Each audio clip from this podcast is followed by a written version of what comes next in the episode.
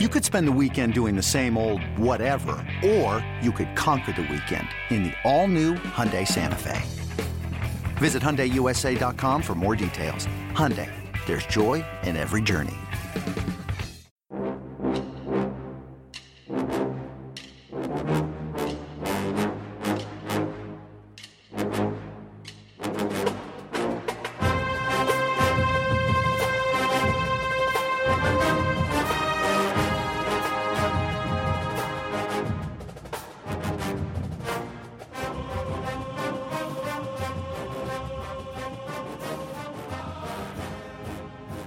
Good morning, Bucknutters. Welcome to the Bucknuts Morning Five here on Friday, February 26th, 2021. I am Dave Biddle. I am joined by Jonah Booker for his usual Friday visit. Jay Book, I did a projected depth chart for Ohio State on both the offensive side of the ball and defensive side of the ball the last couple of days. I did offense on Wednesday, defense on Thursday. Shameless plug. Listeners, go over there and check those stories out if you haven't already. Get your take on what the depth chart is going to be for the Buckeyes entering spring. But Jonah, set me straight here. First of all, what intrigues you the most when you look at the offensive side of the ball, and what did I get wrong? Yeah, I mean, we can we can just look at the positions, and to me, the obvious most most important position on the team is the quarterback position. And I can't remember a time where you you have an entire quarterback room that's competing for a position at Ohio State where no one has ever thrown a pass in a collegiate game. Uh, we all, you know, we we saw the runs and everything from C.J. Stroud that he broke off against Michigan State. He looked great, and Kyle McCord coming in as a five star. Jack Miller uh, was a high four star coming in. And I, I think that's going to be the story of the spring because you're only as good as your quarterback position. And to me, I don't think Ryan Day is going to uh, determine who the actual starter is because if you do, what you're looking at is a situation where the guy who doesn't win, probably between CJ Stroud and Jack Miller, the other guy could easily be in the transfer portal. I'm not saying that that will happen with those kids, but you're seeing that trend quite a bit right now in college football to where if kids aren't if they don't win the job, then there's a very good chance they can enter the transfer portal. And you don't want to see that uh, because you want to have all of your guys there, a deep enough room, especially when the room is so inexperienced. Um, but the one the one position that's going to have a lot of debate, Dave, is obviously the running back position.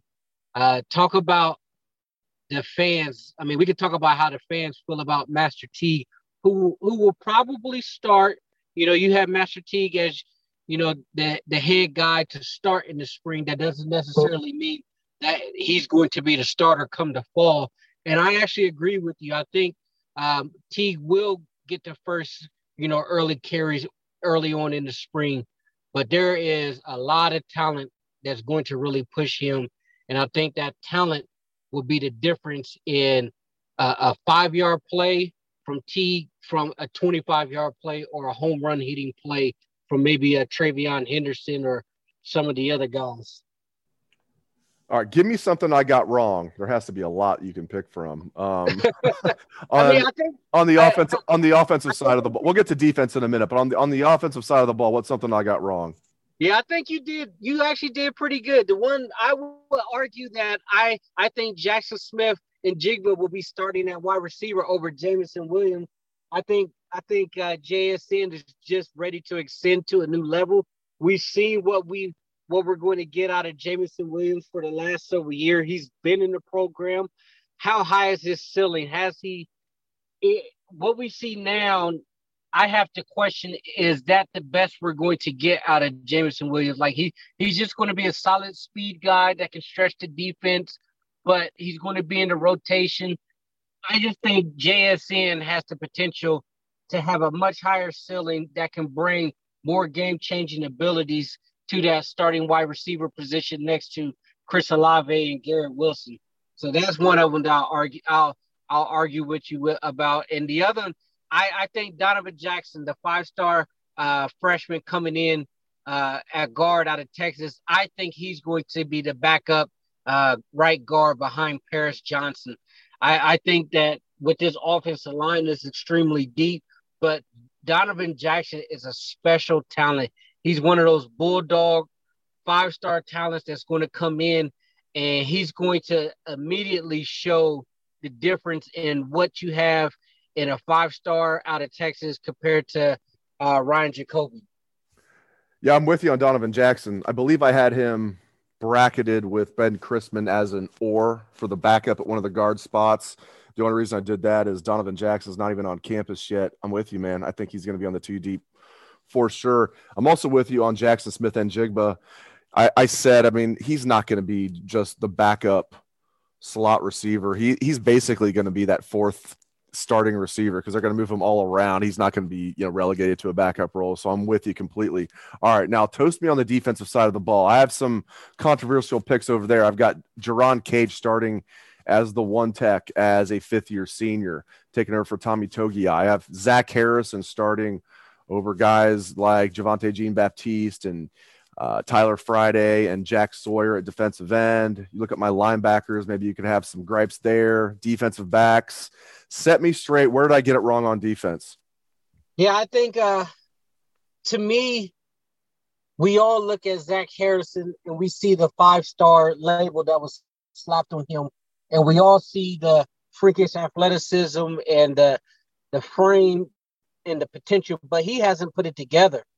And as you saw you know, he he was out with COVID, but during the later stretch of the, of the season, he he was getting he wasn't playing that well of football. And so I'm going to make the argument that I think Tyler Friday is going to start there over him uh, to light a fire in his butt because I don't think he's done enough right now to warrant being the starter. Uh, I think he has the potential to be a heck of a football player here, but we need to see uh, Zach Harrison have more of a sense of urgency and show why you were labeled a five star.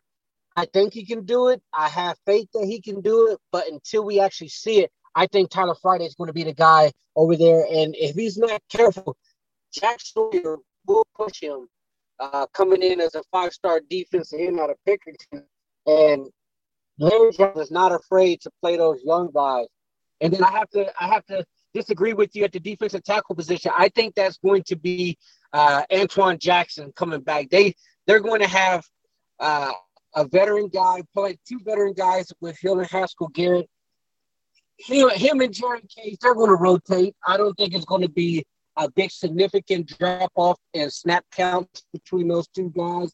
But I will argue with you that Antwuan Jackson will be the starting defensive tackle. And I think you hit it. I think you hit it right with the linebacker position. I mean, we've talked about this next wave of guys at nauseum. I mean, it's their time to shine. I think that the way you had the linebacker depth chart uh, set up, I think it makes sense. And I agree with you in regard to Teradja Mitchell being a better Mike linebacker than he is a will linebacker. and and you know the coaches they obviously know more than we do, they see him as a better fit on the outside. But I just hope it's not another situation where we're missing or seeing another opportunity like we saw with Baron Browning, where he really didn't get settled into a position and play at his highest his highest potential because the coaching staff moved him around and potentially didn't play him at his his rightful position that a lot of people, including the NFL scouts right now, are saying that was the case at Ohio State. Always like it when Jonah corrects me. I appreciate it, my friend. I wanted to get your take on that. Switching gears, what is up with this disrespect for Justin Fields, man? I, I, just don't get it. And normally, you know, saying a guy that's gonna is gonna be taken seventh overall in the NFL draft would not be really the definition of disrespect. But I feel like in this case it is. I, I just don't get it people are like, well, did you see how he struggled against Alabama? And they're talking up Zach Wilson. Like, yeah, do you see how great Zach Wilson played when he was against Coastal Carolina in that loss? I mean, did you see Justin Fields against Clemson? I, I don't get it, man. And maybe Zach Wilson will be this fantastic NFL quarterback, but it seems like every mock draft that comes out has Fields at the very least the third quarterback taken. Some have him fourth overall as far as quarterbacks. And Mel Kiper's latest mock draft has Fields going seventh overall with the 49ers trading up to get him I don't think that'll happen. I think if he's sitting there at seven, the Lions would just take him. They wouldn't trade the pick. What do you make of the, all this Fields disrespect? Do you feel like there's some validity to it, or, or does this make you scratch your head? It, it makes me scratch my head. You see it all the time uh, when it comes to the NFL draft and the quarterback position specifically. You just have a situation where guys overthink it uh, way too much, and people want to talk about Zach Wilson. Could you imagine what what the stat line would be for Justin Fields if he get if he played BYU's schedule? Uh, you know, you have to you have to take into account that the Big Ten they did their players a disservice this year by the stopping and the starting, and then the ridiculous rules, and then games canceled, practice shut down, and Justin Fields had a he struggled to really get into a rhythm, but he had you know two bad games, but for the most part, when the lights were the brightest against Clemson, he played a heck of a game against Alabama. Once Trey Sermon went down, I mean, we, we were we were bombarded so bad so fast that you really can't judge what Justin Fields did against Alabama because it's like, all right, before you blink your eye, you're down 25 points, and Justin Fields is just trying to chuck the ball around the field because pretty much you everyone watching that game knew that our defense had no chance of slowing down Alabama. But it's amazing that you almost have to think if are people dinging Justin Fields because of Dwayne Haskins because Ohio State offense is deemed a quarterback friendly offense. Everyone saw the year that Dwayne Haskins had, which was a heck of a year. And a lot of people like to dismiss that he was a guy that threw for 50 touchdowns and broke the Big Ten record in Ohio State's offense. And then he went into the NFL and he didn't meet the expectations. But you can't you can't judge Justin Fields on what Dwayne Haskins showing in the NFL um, came out to be because Dwayne Haskins, from a lot of reports, he didn't handle himself in a professional manner, meaning that he may not have put in the work that it needed to take in order to be a quarterback that's playing at a high level. And I will always, you know, I will always say that when it comes to Dwayne Haskins, I think the Washington football organization did him a disservice because they didn't want him. But at the end of the day, throwing the tape, throwing 2019, Justin Fields in the first year in Ohio State's offense, he was outstanding. And I, I thought he was solid last year. He wasn't great. You, you obviously want to throw out those two games against Northwestern and Indiana. And the guy was trying to make a, a lot of plays and throwing the ball up for grabs. But overall, I think any team that gets him they're going to get a franchise quarterback.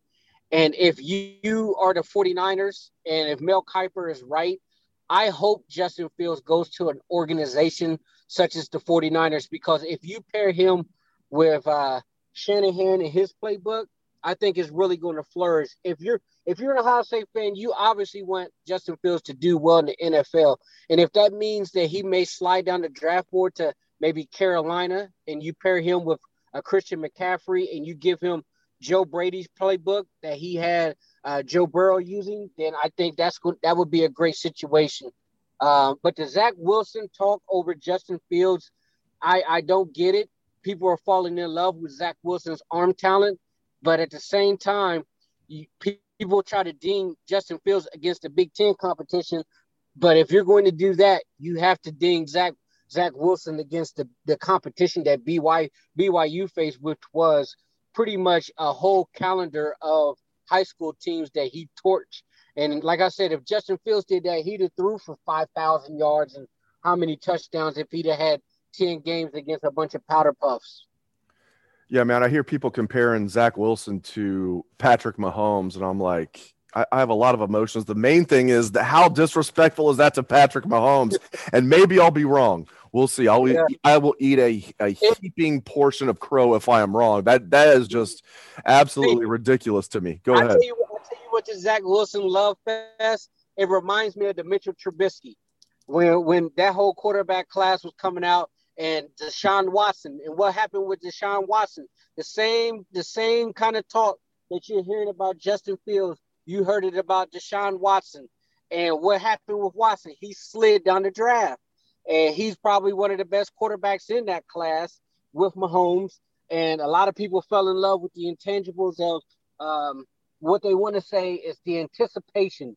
The anticipation throws is what they're dinging Justin Fields for, and they're saying Zach Wilson is is shooting up the draft board. Heck, I, and to before we get off of here, and I almost uh, ran my car off the road. I was driving and I heard Ryan Clark on ESPN talking about how he would consider taking Zach Wilson over Trevor Lawrence at number one for the simple fact that if you throw on the tape of Trevor Lawrence in his two games against Ohio State, in his game against uh, LSU, he didn't play very well, which is true. Tre- Trevor Lawrence struggled, but you're you're asking a lot there to try to say someone should re- really consider taking Zach Wilson number one overall over Trevor Lawrence.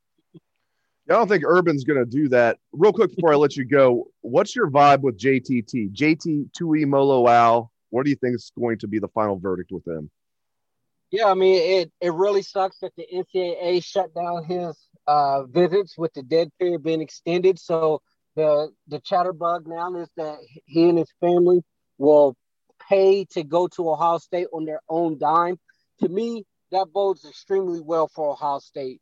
I know there was a lot of rumors and conjecture out there on uh, message boards and, and Twitter that he was close to committing several weeks ago, which wasn't the case at all. Uh, Brandon Huffman of 24 7 has said all along, and he's probably the only person who talks to JT in a family because he has that relationship. He said all along that JT wasn't going to make a decision until he gets out to Ohio State and make some of his visits. But now that he's going to have to pay out of his own dime, I think the the signal that him and his family will come to come to visit Ohio State before the, any decision is made. You have to like your chances if you're the Buckeyes because a lot of people believe Ohio State has been leading this recruitment, and Alabama is closing the gap. It could be you know either or down the stretch, but the fact of the matter remains, Ohio State has been in that top tier spot for the longest period of time without him even visiting campus. Now, if you get him to Columbus, the weather's nice. You better believe that even though it's not an official visit, he will have a good time uh, with the other former Washington guys there with uh, Emeka and and Gee Scott Jr. So I, I just think that if that visit happens, I truly believe in the end he will be a Buckeye. Great stuff as always from Jonah Booker. Thank you very much, J Book, and thank you to all the listeners out there for tuning in to the show. We appreciate it very much. Have a great day and a great weekend. Let's hear that Buckeye swag, best damn band in the land.